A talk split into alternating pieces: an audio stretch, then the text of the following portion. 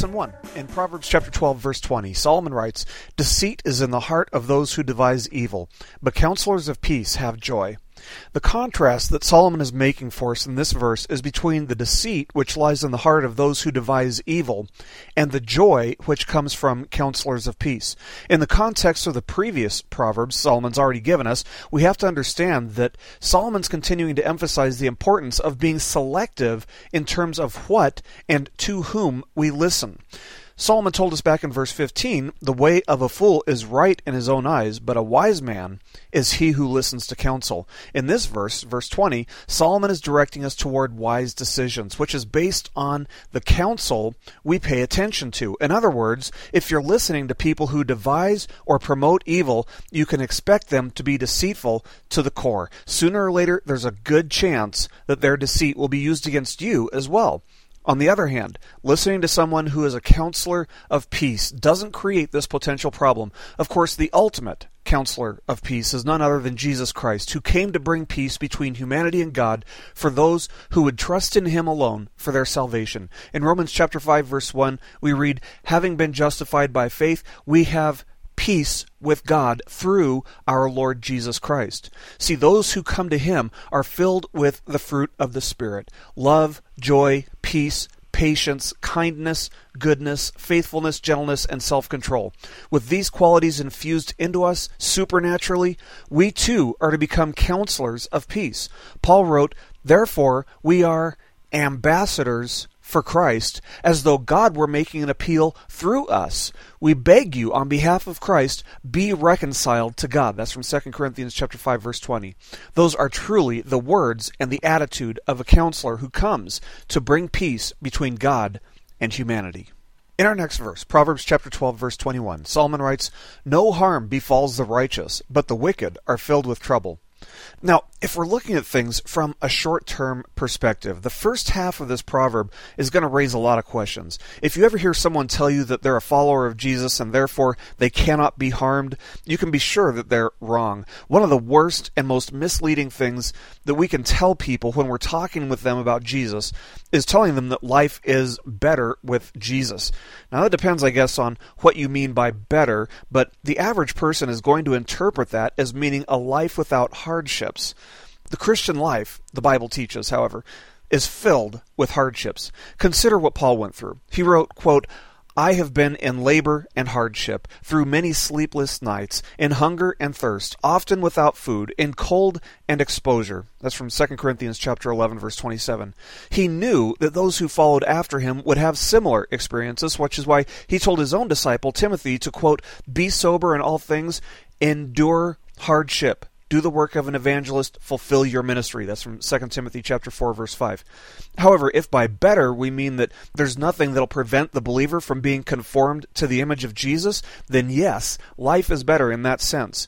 God will use our hardships in life to make us more and more like his son. So from a long-term perspective, indeed, no harm will befall the righteous. Our eternal destiny is securely in his hands, and there is nothing and nobody who can pluck us from his hand. Nothing can come against us which God himself does not specifically allow. Now, contrast all that with the wicked, whom Solomon tells us are filled with trouble. From a short term perspective, this doesn't always, or even often, seem to be the case. They seem to prosper and constantly have the upper hand. They seem to be the ones who get promotions and special privileges. And yet, yet, from a long term perspective, they're doomed. They're headed for an eternity filled with trouble, weeping, and gnashing of teeth, and they're headed down that road with a smile on their face. So the lesson here is to keep a long term perspective on things. Rest well, knowing that God has everything under control. In the next verse, Proverbs chapter 12 verse 22, Solomon writes, "Lying lips are an abomination to the Lord, but those who deal faithfully are his delight." Now, the typical person thinks that lying isn't a big deal if we're being honest here, so long as nobody gets hurt. In the movie Forrest Gump, for example, Forrest narrates a part of the story by saying, Mama said it was just a little white lie, so it wasn't hurting nobody. Well, the idea here is that a white lie, that is, a lie that doesn't seem to hurt or affect anybody personally, is acceptable is clearly itself a lie. Nothing could be further from the truth. One might think that nobody is being hurt or offended by a white lie, but Solomon reveals in this proverb that God is greatly offended by any type of lying. Why? because it's contrary to his own nature. God is truth, and Titus chapter 1 verse 2 and Hebrews chapter 6 verse 18 tells us that it's impossible for God to lie. And so therefore, even a little white lie, which doesn't seem to hurt anybody, is totally contrary to God's perfect and righteous nature. On the other hand, those who speak the truth and thus deal faithfully are a delight to God. This doesn't mean that you're allowed to speak the truth without being tactful, mind you. The Holy Spirit tells us through Paul's pen that all followers of Jesus are supposed to be, quote, speaking the truth in love. We're supposed to grow up in all aspects into Him who is the head, even Christ. That's from Ephesians chapter 4 verse 15. In other words, speaking the truth tactfully in love is the mark of a mature believer.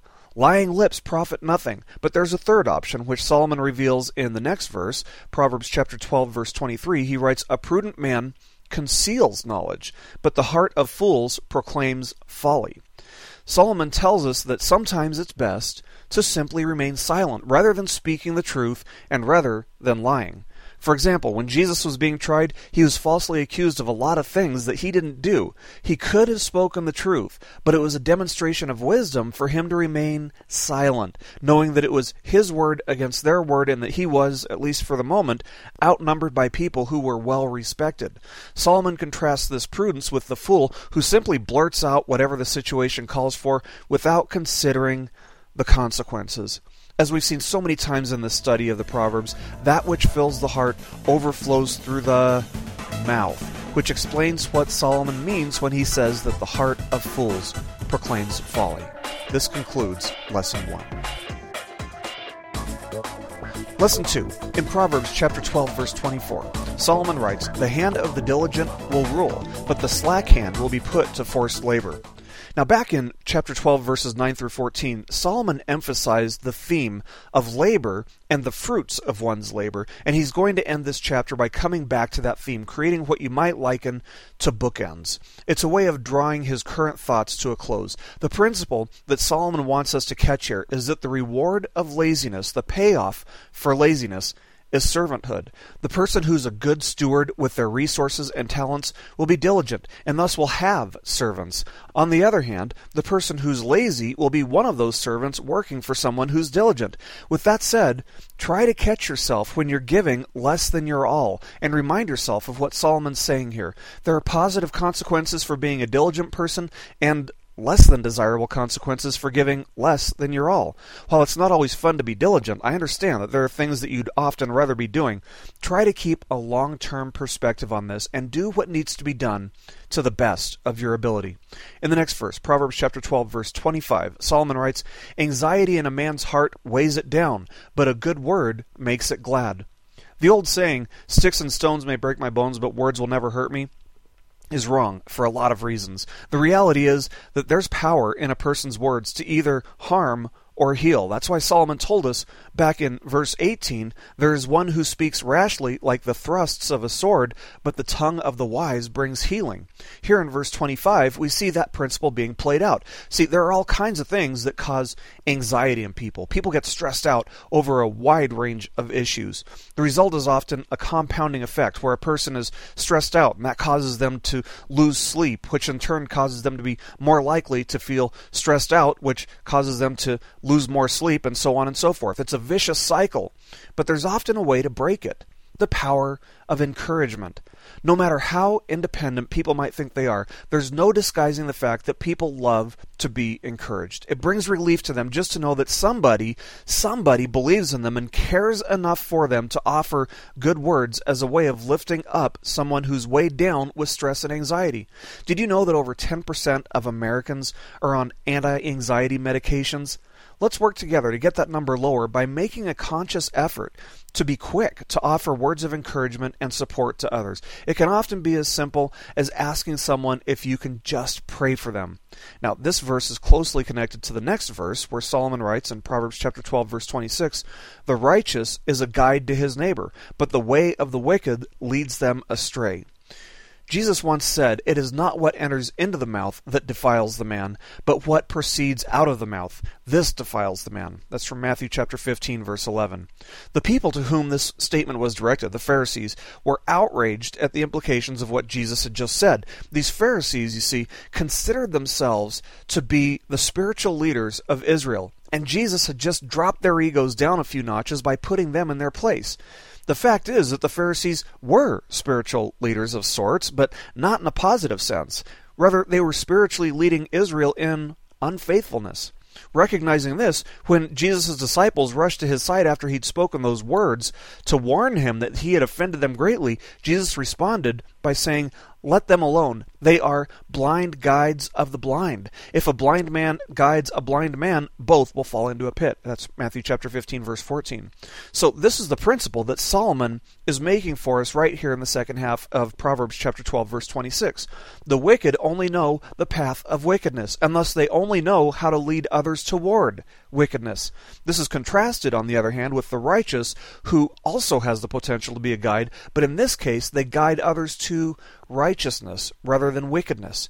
See, if you're encouraging someone by asking them if you can pray for them or doing what you can to offer a good word as a means of cheering them up, they'll notice sooner or later that there's something different about you, that there's a joy and a peace that defies human reason and understanding. Jesus told his followers, You are the light of the world. A city on a hill cannot be hidden. Matthew chapter 5 verse 14. So the idea here is that the world is in darkness, but by shining our light, we can be a guide toward righteousness for those around us.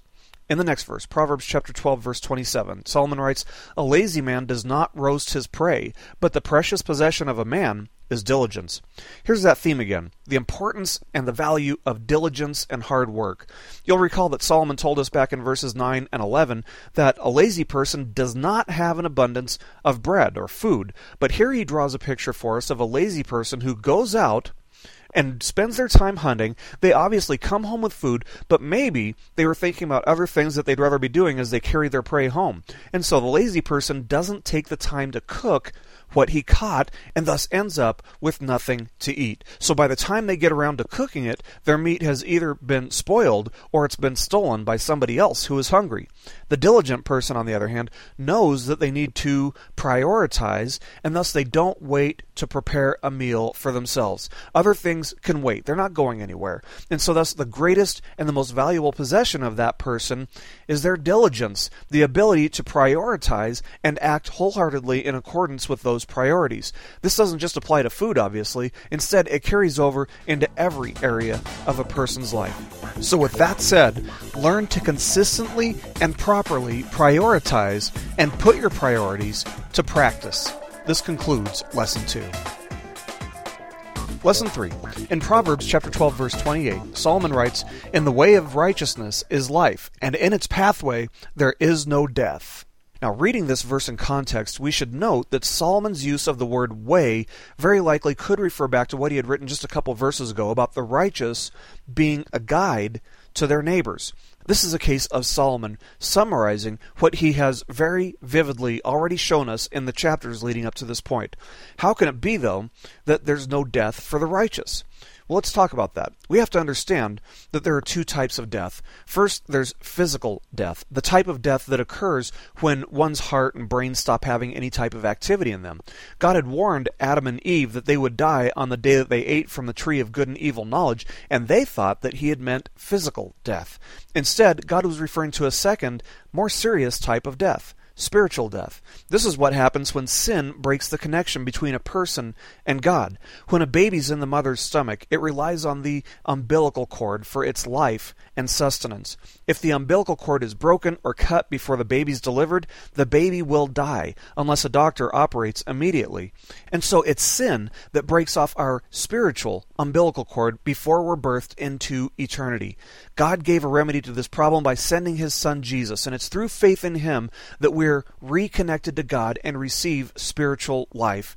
Jesus said, Truly, truly, I say to you, he who hears my word and believes him who sent me has eternal life, and does not come into judgment, but is passed out of death into life. That's from John chapter 5 verse 24. So once you have spiritual life given to you through faith in Jesus, there is no spiritual death in your pathway. That's the point that Solomon's trying to make here.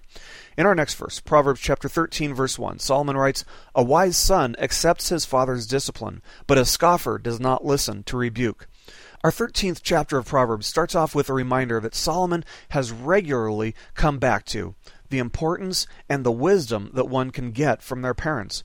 Nobody likes to be disciplined. I know that my kids don't like it any more than I did when my parents disciplined me, and my parents probably didn't like it any more than when their parents disciplined them. The fact is, though, that discipline is one of the best ways for parents to show love to their kids.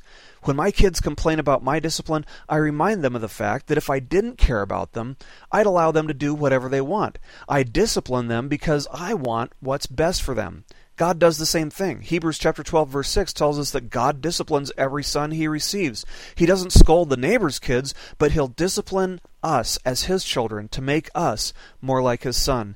The wise person will accept the discipline of the father, knowing that the discipline is an outworking of the father's love for them, and that the discipline stems ultimately from the fact that their father loves them and wants what's best for them.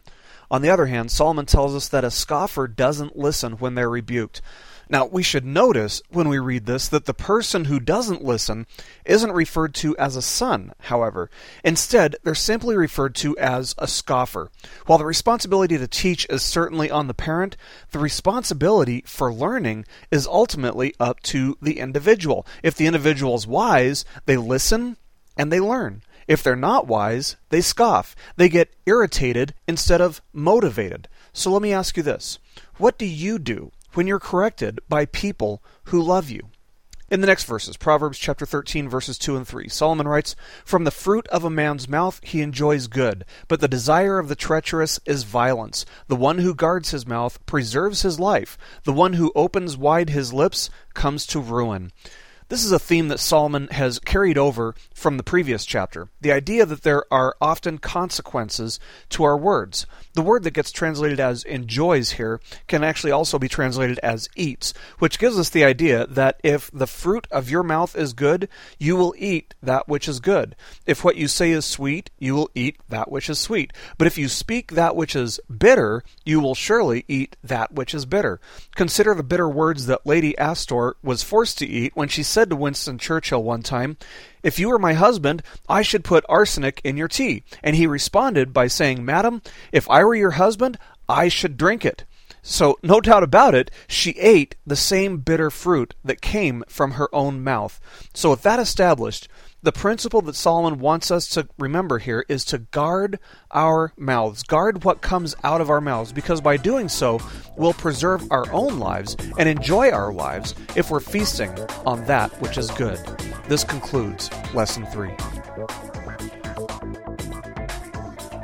Lesson 4. In Proverbs chapter 13 verse 4, Solomon writes, "The soul of the sluggard craves and gets nothing, but the soul of the diligent is made fat."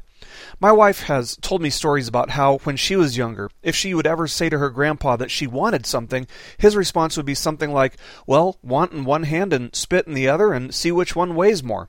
The fact is that there's really nothing wrong with wanting or craving things most of the time. But if we don't act on what we need, if we don't act on our cravings, what do we end up with? For the person who wants to be loved and yet doesn't want to go out and interact with other people, it's just not going to happen. Solomon tells us that the soul of the lazy person is craving. You see, God created us, all of us, with all kinds of desires and cravings, deep and big cravings that only He can meet and provide for. But the person who feels this craving for God's presence and yet doesn't reach out to Him through faith in Jesus will never have that craving satisfied. Solomon tells us that they'll get nothing. On the other hand, the soul of the person who craves the presence of God and acts upon those cravings will have more than enough of God's presence to satisfy their cravings. Solomon likens it to getting fat because, well, let's be honest, that's what happens when your stomach craves food and you get more than enough on a consistent basis. God wants to give us more than enough of Himself on a consistent basis, and He created us to crave His presence. So for the person who is feeling spiritually malnourished, it's only because they're not taking advantage of the abundant blessings that God has provided for us. In the next verse, Proverbs chapter 13 verse 5, Solomon writes, "A righteous man hates falsehood, but a wicked man acts disgustingly and shamefully." You know, I think Solomon would have really liked Abraham Lincoln. Everyone knows Abraham Lincoln is one of the most famous United States presidents in American history, but he's much more than a face on a penny. In fact, maybe it's fitting that his image appears on a penny, because there was a reason that he was known as Honest Abe. There was one time in his life when he worked for someone else in a general store, and there was a time when he was working there when he was overpaid by four cents, and he ended up walking several miles just to refund the pennies to the man. Even though he had less than a full year of formal education, Abraham Lincoln read everything he could get his hands on, from Aesop's fables to the Bible. In fact, he so thoroughly educated himself that he was able to pass the state bar exam and practice law, where he was known for being so honest that he'd actually remind the opposing counsel if they happened to neglect strong points against his own side in the case. Abraham Lincoln was a righteous man who loved the Lord and hated falsehood, even when even when that falsehood would be to his own personal benefit. And this is contrasted with a wicked man. The wicked man prefers falsehood over truth, and their preference results in what Solomon refers to here as disgusting and shameful behavior. Now, notice that this verse doesn't say that those who act disgustingly and shamefully are wicked. Rather, it's the other way around. The wicked act disgustingly and shamefully. The implication here is that wickedness leads to those qualities and that those qualities are demonstrated in people wherever they go. In the next verse, Proverbs chapter 13 verse 6, Solomon writes, "Righteousness guards the one whose way is blameless, but wickedness subverts the sinner." You know, we've probably all seen cases of people who are falsely accused of something. I recently read a story about a man who reportedly beat his daughter so badly that he knocked at least one tooth out of her mouth. He was consequently brought up on charges of child abuse. Upon further examination, however, doctors discovered that the man's daughter had a previously undiagnosed medical condition which had caused her tooth to fall out, and of course, the man was acquitted.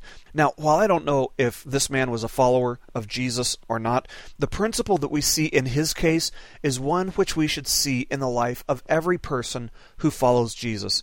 Jesus is our righteousness. And it's that righteousness which directs our steps. It keeps our lives on track and leads us as our guide on the path of righteousness. It's like walls which are to either side of this path that we're walking on, walls which we are indeed capable of climbing over, but only at the cost of seriously hurting ourselves. Sooner or later, we learn to walk within those walls, and we resist any temptation to escape them.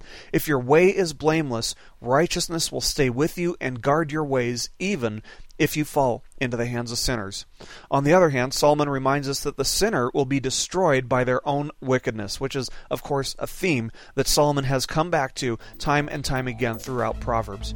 Sometimes that's in the short term, sometimes it's in the long term, but it's bound to happen sooner or later.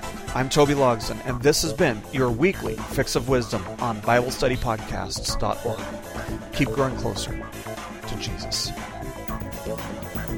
This message has been brought to you by BibleStudyPodcasts.org. We are a listener supported ministry. If this is your first time listening to us, we thank you so much for joining us and we ask nothing further from you. But if this is a ministry that you rely on for regular spiritual teaching, we do depend on your financial support to keep us going and growing. If you'd like to make a donation to BibleStudyPodcasts.org to keep us going and reaching thousands of people around the world, you can go to our website, BibleStudyPodcasts.org, and you can make a donation on the right hand side by clicking on the support box. Again, we do rely on your support, and we thank you so much for your financial participation in this ministry, which enables us to continue in our mission of teaching timeless truths in these truthless times. God bless you. Thank you so much for listening today, and keep growing closer to Jesus.